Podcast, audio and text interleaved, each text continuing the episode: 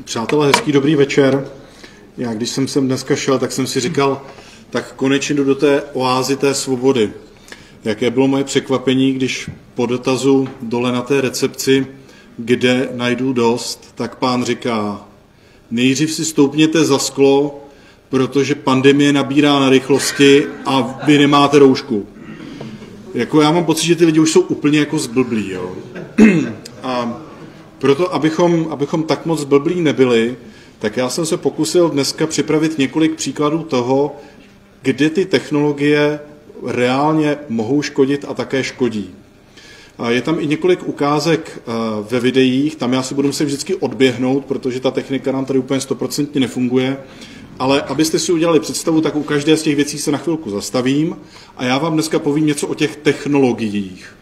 Kolega potom na mě naváže s tím, kdo na vás ty technologie připravuje.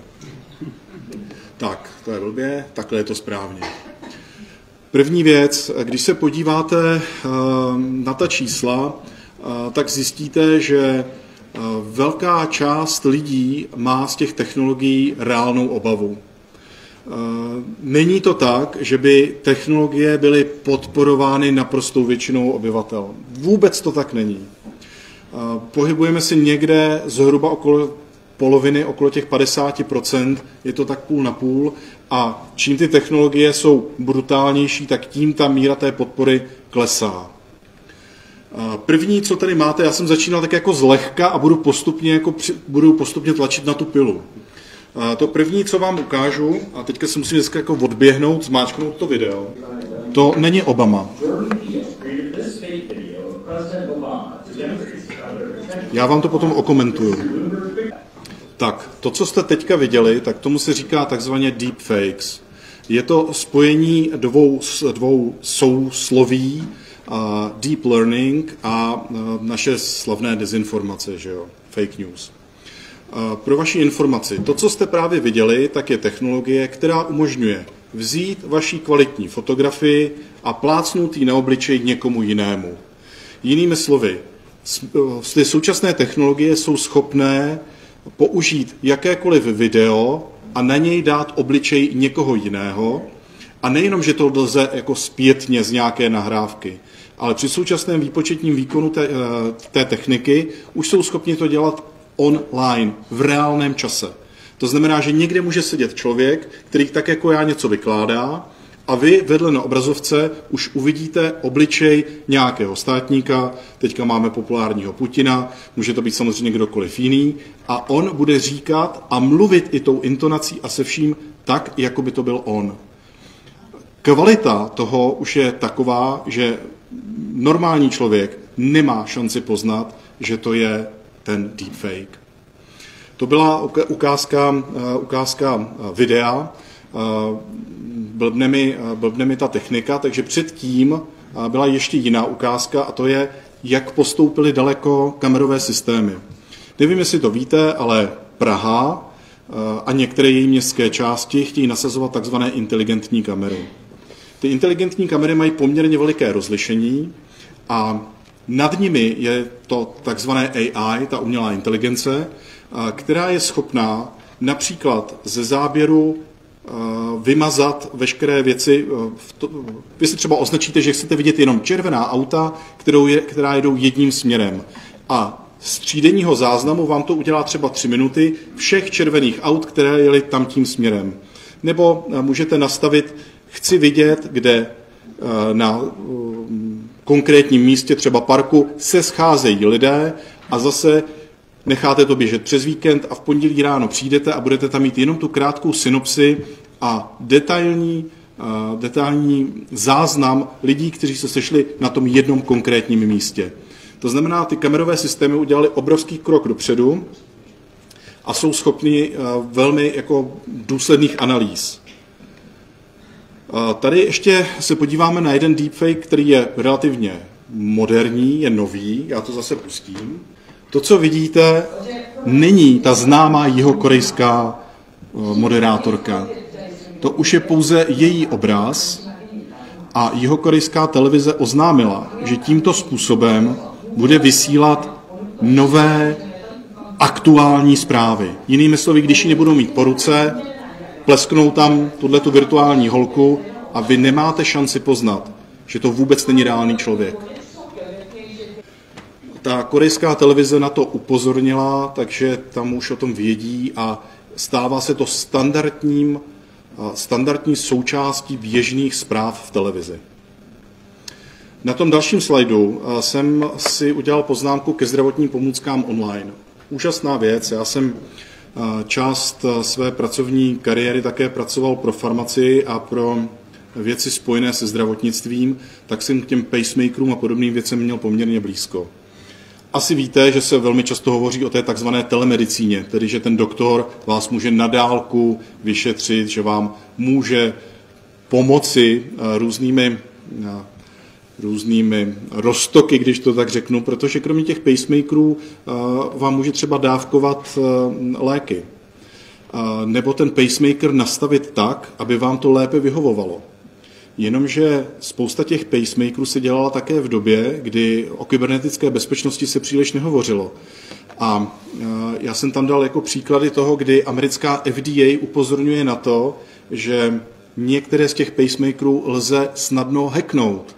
Jinými slovy, ten hacker se vám nenabourá do toho počítače, ale do toho pacemakeru, který vám přenastaví tak, že to vaše srdíčko to prostě vůbec nemusí dát. Takže to je další věc jak ta telemedicína pokračuje a ty technologie se do ní dostávají, tak v některých momentech se stává mnohem méně bezpečnou.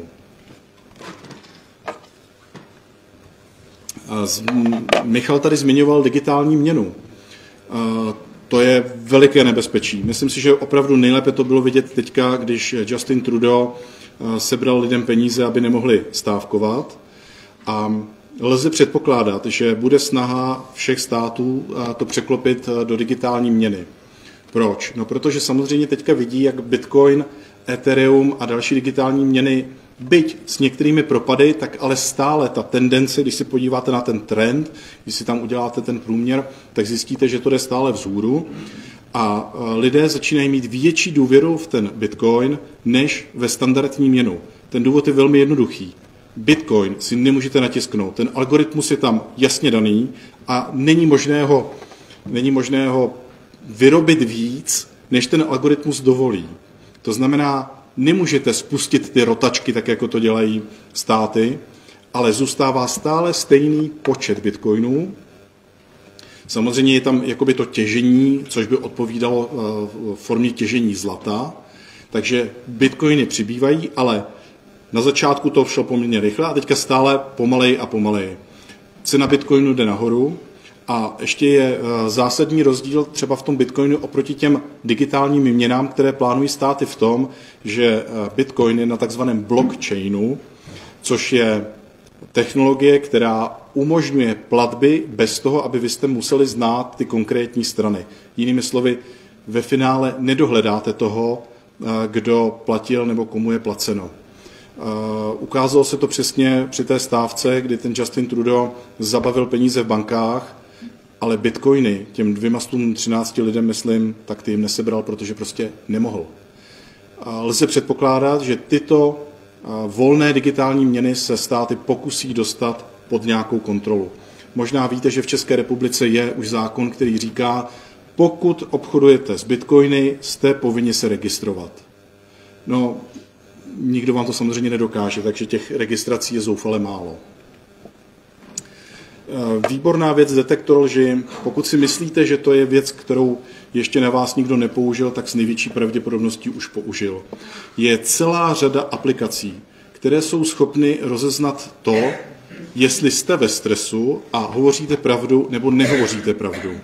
Velmi známý je takzvaný plugin nebo, nebo add-in pro Skype, a když ho spustili, tak jim ten Skype kvůli tomu spadnul, protože všichni chtěli vědět, jestli ta druhá strana mluví pravdu nebo nemluví pravdu. Jinými slovy, vy si můžete doinstalovat ten doplněk do Skypeu, možná to už je i na Teamsy, nevím, a v ten moment s 90% pravděpodobností jste schopni říct, jestli vám druhá strana lže nebo nelže. V České republice je třeba podobný systém izraelské provenience, na řízení, eh, na řízení letového provozu, kde se používá k tréninku těch eh, kluků a holek, které řídí přistávání letadel. A je to původně vyvinuto samozřejmě na vyslýchání zajatců. A ono to funguje tím způsobem, že když jste ve stresu, tak vaše hlasivky, které jsou svalem, tak na ten stres reagují. A podle toho oni jsou schopni poznat, jestli lžete nebo nelžete. Jste ve stresu nebo nejste ve stresu. A pokud si někdo domníváte, že na to má třeba vliv to, že se zrovna rozvádíte, tak, tak úplně ne. Opravdu jsou schopni s 90% pravděpodobností říct, jestli ano nebo ne, jestli lžete nebo ne. U nás to dokonce bylo použito jako podpůrný prostředek v případu Kramný, kdy vyslýchali toho, toho gentlemana kvůli tomu neštěstí v Egyptě. Takže klidně se vám může stát, že když s někým budete hovořit, tak na druhém konci na telefonu bude spuštěný detektor a ten člověk vás bude testovat, aniž by vám to řekl. Jsou snahy některých pojišťoven tohleto zavést do praxe, protože chtějí odhalit ty pojistné podvody už momentem, kdy tam ohlašujete, že se něco stalo. Tak už tam chtějí vědět, jako jestli jim kecáte nebo ne. Google, no to je miláček. A já jsem dneska vynechal ty slavné cookies a sušenky, protože toho máte asi všichni plný zuby, jak to furt musíte všude odklikávat. Tak jenom informace pro vás. To, co vidíte, tak je mapka vypnutého telefonu, který v sobě neměl SIM kartu a neměl ani připojení na Wi-Fi. Jinými slovy, Android, stejně jako Apple, je jedno, jestli máte eh, Android nebo Apple, tak jsou schopni eh, vás sledovat. Dokonce, je to, eh, můžete si to najít na Fox News, ti redaktoři udělali pokus, jeden telefon byl aktivován se stálým přístupem k datům, druhý byl úplně vypnutý, neměl přístup nikam. Když přišli do kanceláře, zapli to, tak v ten moment ten původně vypnutý telefon začal chrlit data do Google a dokonce podrobnější než eh, ten původně zapnutý telefon. Mimo jiné, telefon dokáže poznat třeba eh, vaší aktivitu, jestli vystupujete z auta. To jsou všechno věci, které ten telefon zaznamenává. On pozná, že jdete pěšky, že jedete, že vystupujete z toho auta. To všechno ten telefon je schopen poznat a tyto aktivity posílá do Google. Samozřejmě pro ten Google jsou to nesmírně cené informace, protože oni vědí, co vás zajímá, jak, eh, kam chodíte, jak často tam chodíte, kde jste se pohybovali a podle toho vám zobrazuje, zobrazuje ty reklamy. A samozřejmě, když tomu přidáte ještě ty kukiny, tak jako je to přesně ta monetizace vašich dat, ze které vy nemáte vůbec nic a Google a Facebook jsou ty nejbohatší společnosti. Vědí o vás úplně všechno. Jediná trošku cesta, jak z toho ven, je pořídit si jiný systém, než je Android nebo, nebo iOS, tedy Apple nebo ten Google. A konec konců jeden z našich kolegů už moudře si nainstaloval, nainstaloval jiný, jiný systém, aby tolik informací o sobě nedával. On tam má, musíte si pořídit telefon, který to umožňuje, v současné době je to třeba Cosmo a musíte tam nainstalovat Linux. Bez toho jako u vás vidí všechno. Nebo psací stroj. Samozřejmě. Další, další možností Další možností je vrátit se k té úžasné cihle, tedy k té Nokia 6310, 6110 a tak podobně, abyste byli ve spojení, ale aby o vás Google ty informace neměl. Samozřejmě to je také cesta. Hlasoví asistenti, to je vůbec teda jako paráda. Kolik lidí si to dává domů. Divili byste se, kolik lidí chce, když ráno přijde do koupelny, tak se tam rozsvítí to zrcadlo, teď to v levém rohu napíše, jak bude, v pravém rohu má to ukážu opačně, v pravém rohu má informaci o tom, kde má být, ukáže se tam poslední YouTube a, a podobné nesmysly. Umí to stahovat rolety, umí to otvírat, paráda. Až na to, že to všechno o vás někdo ví. Ty asistenti jsou úžasný pro tu mladou generaci, která je vychovávána k tomu, že nemusíte si nic pamatovat, protože si to všechno najdete na internetu. Já to teda u svých dětí jako nesnáším a jednou mi to řekli a dostal jsem záchvat, protože samozřejmě, když jste potom v diskuzi s člověkem, tak těžko můžete říct, hele, počkej, já ti budu argumentovat, jenom si to tady najdu na tom Google, jo. To je nesmysl. Takže to memorování samozřejmě svůj význam má, nicméně jim se strašně líbí, že přijdou a řeknou, hej Google, kdo byl Karel IV. A teď se z té krabičky vozve, kdo byl Karel IV. Jenomže to taky předpokládá, že vy ho nejdřív vytrénujete. A abyste ho vytrénovali, tak to znamená, že on vás celou dobu poslouchá.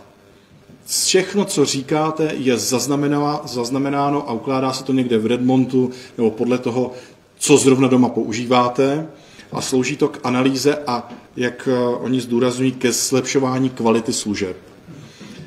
V Americe eh, došlo k situaci, kdy ten hlasový asistent eh, byl svědkem vraždy, myslím, že to byla Appleovská Siri, a došlo k soudu, protože FBI ta data chtěla a Apple řekl, že jim ty data nedá kvůli privacy, kvůli soukromí. Nevím přesně, jak ten soud dopadl, ale eh, asi víte, že existuje izraelská společnost, která eh, prodává vládám, a taky to chce ukrajinská vláda, spyware Pegasus. Je to program, který je schopen z vašeho mobilního zařízení odečíst úplně všechno, komplet. A je zajímavé, že teda dokážou udělat jak ten Android, tak ten Apple. A zdůrazňují, že je to díky těm, uh, omlouvám se za ty anglikanizmy, vulnerabilities, těm zranitelnostem, které v tom systému našli. Uh, nechávám váženým k úvaze, jestli to náhodou není tak, že v Izraeli má teda Apple a Google nějakou svoji pobočku a protože nechtěli napřímo dát e, přístup, tak vymysleli takovouhle firmu a tímhle tím způsobem to obcházejí. Jinými slovy, když jste vláda, můžete si asi za 50 tisíc dolarů na jednoho člověka pořídit systém Pegasus, který aniž by ten člověk o tom věděl, tak se do toho telefonu nainstaluje a v ten moment všechno, co napíšete, co vyfotíte, co uděláte, všechno posílá eh, tomu někomu, kdo to tam nainstaloval. Tak. Sociální sítě, no to je taky jako žrádlo. Sociální sítě, eh, všichni jste se s nimi setkali, já za nejpodstatnější považuji to, abyste si uvědomili, že jsou tam algoritmy. Smyslem sociální sítě vůbec není to, abyste se s někým novým zpřátelili, abyste předali nějaké informace.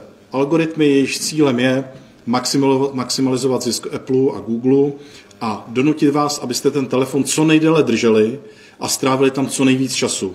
Jde o reklamní peníze. O svobodě slova vůbec nemůže být řeč. To si myslím, že je na samostatné téma a nemá smysl to tady teďka rozebírat. Sociální skóre. Čína. Mm, myslím si, že to nebude jenom, jenom v té Číně, protože v ostatní, když to viděli, tak se jim to strašně zalíbilo. A já to sválně spustím.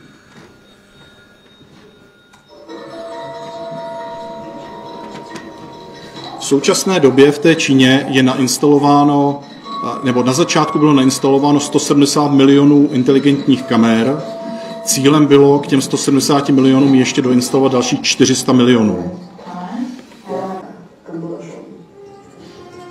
Tak já myslím, že tam by se velmi eh, kryla ta skupina lidí, kteří měli pocit, eh, když byl covid, že je potřeba nosit ty roušky a všechno dodržovat s tou skupinou, která by preferovala takovýhle systém, protože celá ta mantra je bezpečnost. My to všechno spouštíme kvůli tomu, abyste byli bezpeční. Systém sociálního kreditu začíná tím, že každý člověk dostává tisíc bodů a podle toho, jestli zastavíte a na přechodu pustíte člověka, tak jsou vám body přičítány a jako v mém případě, když si jdete koupit ten alkohol, tak vám samozřejmě ty body klesají, protože to není společensky potřebná činnost. Mám pro vás jednu dobrou zprávu, jestli je vás víc takových jako já. Myslím si, že se otvírá eh, soukromý biznis, protože když už pak spadnete úplně na to dno, že nemůžete jezdit vlakem, vaše děti nemůžou chodit eh, do, eh, do státních škol a podobně, tak pak už můžete začít ten chlast prodávat, protože už je to pak úplně jedno, kde jste, jako jestli máte minus 50 nebo minus 1000, to už je pak celkem jedno. Nicméně cílem té Číny je donutit společnost k nějakému jednotnému chování. Lze předpokládat, že ten velký bratr, kde tady je doveden téměř k dokonalosti, se bude rozšiřovat i směrem dál, obávám se, že i k nám. Kvůli tomu já jsem byl možná jeden z mála, který vítal GDPR a domníval se, že třeba v době covidu to bude to, co nám jako významně pomůže. No. Tak. Eh, autonomní vozidla. Eh, já teďka nebudu spouštět tohoto video, ať zbytečně zase nezdržuju. Tady chci upozornit na věc, že eh, se blíží moment, kdy CCA v roce 2050 vám řeknou, že je příliš nebezpečné, abyste řídili auto a že auto tedy bude jezdit za vás. Ty technologie na to jsou, že ještě nejsou vychytané, to je pravda. Nicméně ten tlak se zvyšuje a to je také důvod, proč ta elektromobilita, protože ta samozřejmě mm, je mnohem snazší ty systémy postavit v autě, které jezdí na elektriku, než to, které jezdí, jezdí na benzín. Jeden z příkladů, kde hrozí to nebezpečí. Vemte si, že si pořídíte BMW a pak bude mít tedy někde dáči. Obě dvě budou autonomně řízená vozidla. Ale to jedno bude to drahý, kde si platíte ten komfort a bezpečí a to druhé bude ta levná dáčie.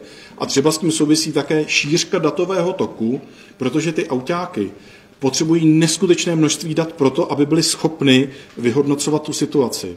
A jestliže šíře datového toku u BMW bude větší než třeba u té dáčie, tak to taky může znamenat to, že BMW vyhodnotí situaci rychleji a dříve než ta dáčie a tudíž, když dojde k té srážce, tak ten v tom Bavoráku to opravdu přežije. Ten v té dáči ne. A je tam celá řada dalších aspektů, které byly hodnoceny i z pohledu toho, jestli autonomní vůz má dát přednost tomu, když už nastane ta situace, jestli zabije staršího pána anebo dítě a, a tak dále. Za to někdo by měl nést odpovědnost, ale tady je to poprvé, co nerozhoduje člověk, ale rozhoduje ta mašina. A tam je to obrovský nebezpečí.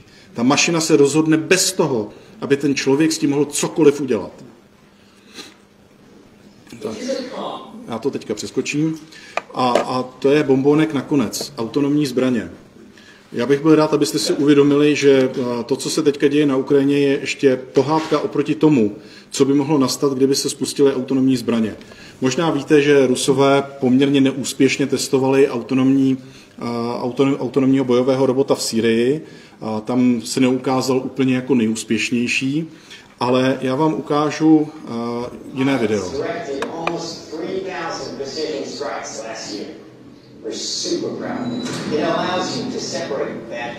To jsou drony, malé drony.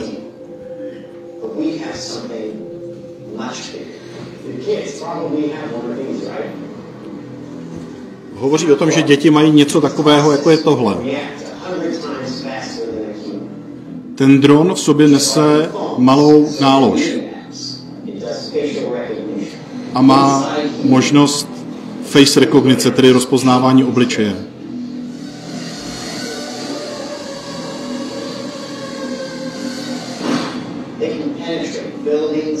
Dostane se všude, do aut, do budov.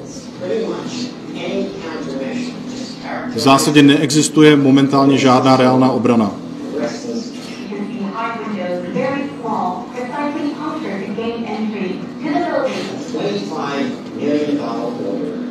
Ten dron stojí pár korun.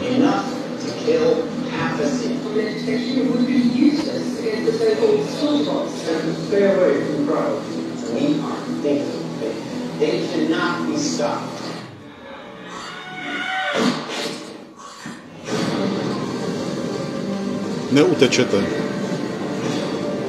Neschováte se.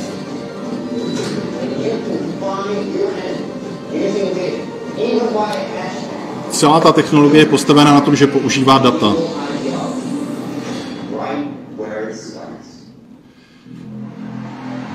Vy tam u takovéhle technologie můžete nastavit třeba to, aby se soustředila pouze na muže ve věku 30 až 50 let, bílé pleti a pustíte to. Navíc ty drony v současné době umí třeba to, že když jim dochází šťáva, tak oni to včas vyhodnotí, zaletí si na tu základnu a znova se dobíjí. To znamená, ten dron je ve vzduchu tak dlouho, dokud nedokončí svůj úkol. Tak, to jenom, abyste věděli, kam se ta technologie jako šíří a co všechno je v plánu. Já bych byl rád, abychom si všichni uvědomili to, že technologie mohou být velkým nebezpečím pro nás, pro všechny a záleží hodně na tom, jak je budeme používat konec konců jako vždycky. Ta technologie, jak se říká, je neutrální, ale myslím si, že momentálně technologie hodně předběhly právní rámec toho, na co, na co lidi mysleli. Tak za mě zatím všechno. Děkuju.